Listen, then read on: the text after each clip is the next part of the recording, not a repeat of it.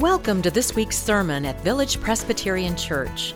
At Village, we seek to be shaped by the life of Christ, to practice authentic friendship, and serve the world. You're invited to join us at either our Mission Campus or our Antioch campus.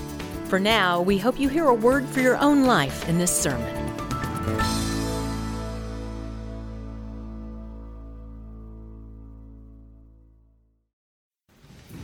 Our scripture reading for today is from the Gospel of Mark, chapter 9, verses 14 through 29. But before we read, let's pray together. Dear God, as we read your inspired word on this day, may we clearly hear your voice rather than our own. Let us have hearts that respond to the calling that is always present in your voice. Amen. When they came to the disciples, they saw a great crowd around them, and some scribes arguing with them.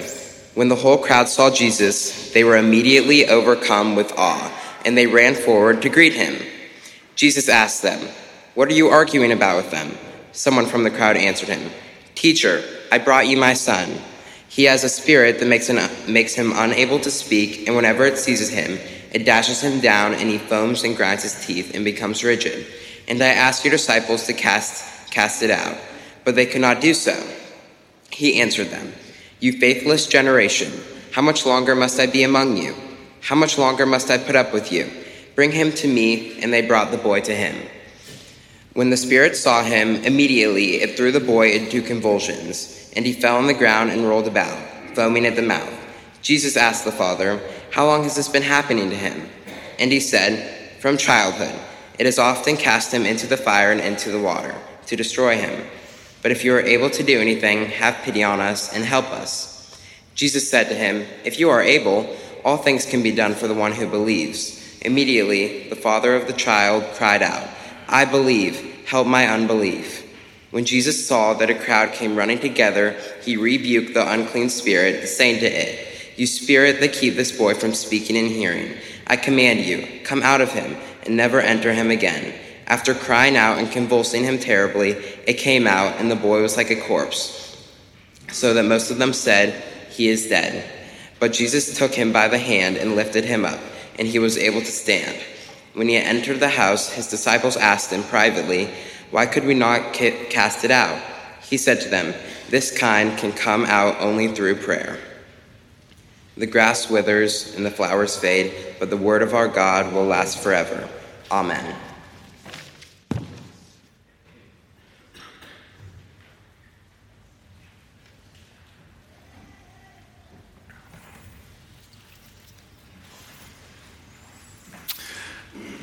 Well, you heard the story. A daddy brings his son to Jesus. It's his last hope.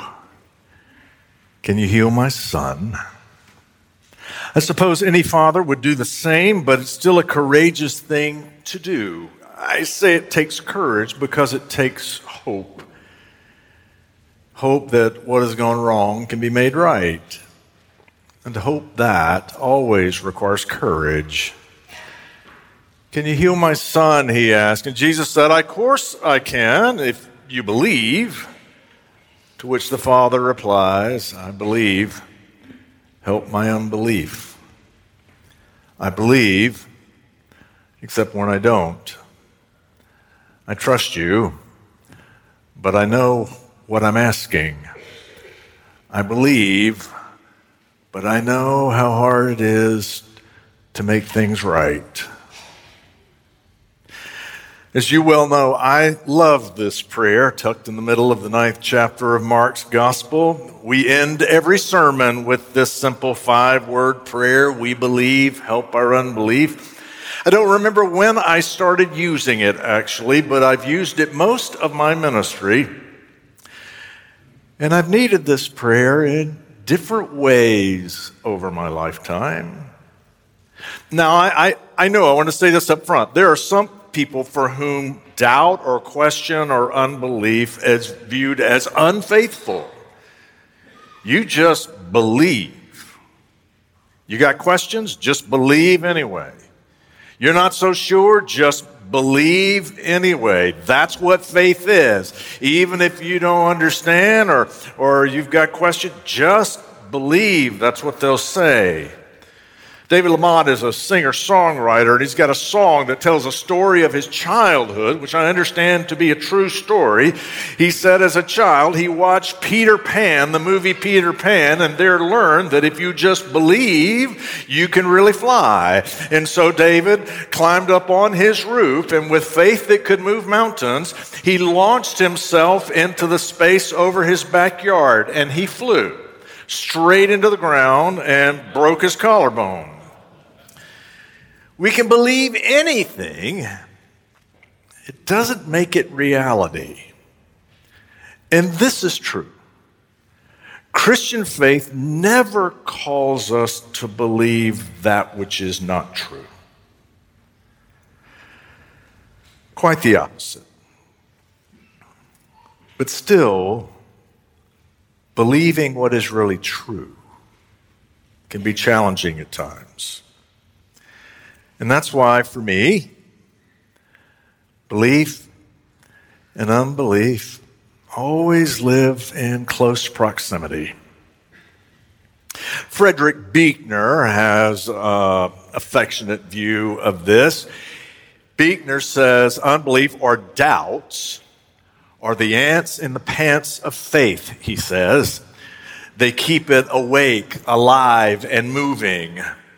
For Buechner, doubt is that little question that lives in the back room of your mind, that raised hand at the end of the lecture. But what about that look of skepticism in the soul? That's, that's what Buechner is speaking of. The kind of, I'm not so sure mental space. I imagine you know what Buechner's talking about. There are those questions that rise up either from thought or from circumstances of our lives that cause us to question the veracity of the faith that we claim. There are moments, questions, events that send us back to the books, back to the drawing board, to think again, to think deeper, to re engage with what we've assumed to be true. In that sense, Buechner's absolutely right. Doubts like that are the ants in the pants of faith. It, it keeps us honest and engaged. Do you believe the scriptures are the unique and authoritative witness to Jesus Christ, as our ordination vow asks? Or do you believe scripture is inerrant? That's a decision of doctrine. Do, do you believe that God has a purpose for life and for the world, or do you believe it's all an accident? That's a question of faith, a doctrinal decision. Do you believe that God can bring life from death? Or do you think that death wins? It's a doctrinal decision a question. Doctrine, it sounds like a fancy word, but it's just a word that describes the conversation that Christians have through the generations, giving expression to what we think is true. I think that conversation is important. But if I understand this text, the question put to the Father is not a question about doctrine. Not what do you think I can do? Now, the question put to this father is much deeper than that. And no offense to Buechner, but I think he missed it here. The father brought his son to Jesus and pleaded, Can you make this right? Can you heal my son? Can you mend what has gone wrong in this world of ours? That is the ultimate question of faith. Can God make right that which has gone wrong? Can God heal that which is broken? Can God, God comfort that which is bruised? Can God redeem that which is sinful? That is the ultimate question of faith. And Jesus says, yes, if you believe. To which he says, I do, but I'm not certain. I do, except when I can't. I do, but I know how hard it is. I do, but I have been disappointed so many times. You see, the challenge of faith is not about little things. You see, Jesus is asking us to trust him with something so big that it seems to me impossible to trust without some wonder, without some question. Faith is not about certainties, it is about hope. Jesus spoke of the promised day of God, a day when justice will roll down like waters, a day when swords will be beaten into plowshares, a day when the sin in you and me will be washed away, and we will be defined not by the worst in us, but by the best in God. Do you believe that? Yes, but help my unbelief. Because, in the face of the world's disappointments, to hold fast to this vision of God's promised day is not something we do with certainty, but with trust and hope. And that kind of hope takes courage.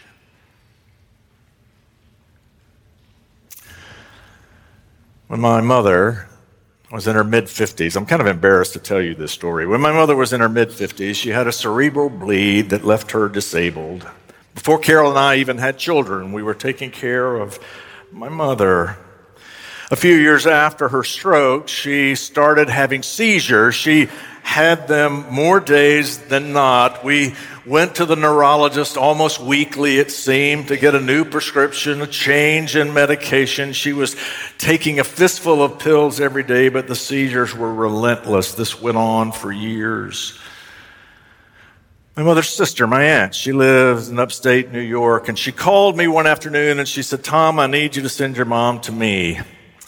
I said, What's going on? She said, I've got some folks here who have an alternative treatment. I said, what, what, what do you mean? She said, Well, they're just going to lay hands on her for hours at a time, and they've had success with seizures. I said, and you may think I'm a horrible son, I said, that sounds kind of crazy to me. I had been to so many doctors, I had faced disappointment so many times. I didn't know it, but I had given up hope. And I told my aunt, I'll send her to you, but don't ask me to get on board. Don't ask me to be a cheerleader in this. This is all you. I just didn't have the courage to hope. Well, my mother went, and I can't explain it, but she doesn't have seizures anymore. She hadn't since she got back. And I'm profoundly grateful. But to hope that that would be the case required more courage than I had at the time. The reason faith and doubt, belief and unbelief are partners that Jesus blesses is because Jesus is asking us to trust that God will make right that which has gone wrong. And that is a huge ask. We are not simply to believe that we're going to go to heaven. We are to believe that Jesus can get a little heaven into us. That's different. We're not asked to believe that we can be our authentic self. We're asked to trust that we can be like Jesus. We're not asked to believe that our lives can have meaning. We're asked to believe that all that has gone wrong can be made right. And it is one thing to trust that God can do this, it's another thing to claim that we're certain about it. For me, this faith is too big to squeeze down into certainty. That's just for me. So I pray all the time. I believe, help my unbelief. It feels honest. It feels hopeful. It feels like faith is right sized with such a prayer. I choose to live in that space rather than to whittle God down into something about which we can be certain. And when we do, it launches us into a real journey of faith. I read about Matthew Sleeth. He's a medical doctor, served as chief of staff in a New England hospital. He and his wife, Nancy, they escaped the gray days of New England and sought vacation in the sands of Florida. He said he was sitting on the porch watching the surf beat the, beat the uh, shore uh, from the porch that he had rented, and Nancy asked him, What do you think is the greatest problem the world is facing today? Is that the kind of conversations you have on vacation?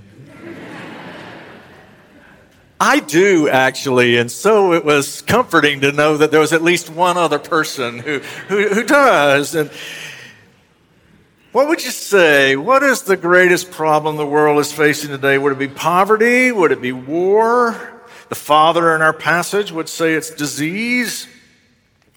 After some thought, Sleeth said, The earth is dying.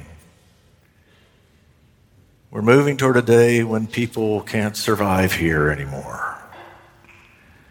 And she said, Then what are we going to do about it?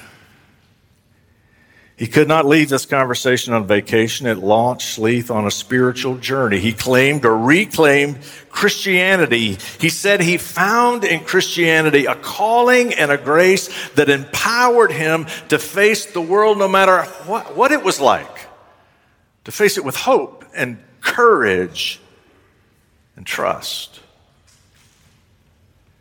I think that's what it means to be Christian to let our lives be defined not by the disappointments that we know, but by the hope that we claim, by the hope that Christ brings us. The love of Jesus Christ invites us to see the world as it is and to trust the world as the redemptive power of God could make it. But as soon as we imagine a world shaped by the redemptive love of God, we are believing in something so big, so foreign, that it seems to me hard to hold with certainty. So we embrace it with hope, with faith. And we pray, we believe, help our unbelief. Because the news is that good. So today, pray it with me. We believe. Help our unbelief. In Christ's name we pray. Amen. Thank you for listening to this week's sermon at Village Presbyterian Church. Learn more about us at villagepres.org, and we invite you to join us again next week.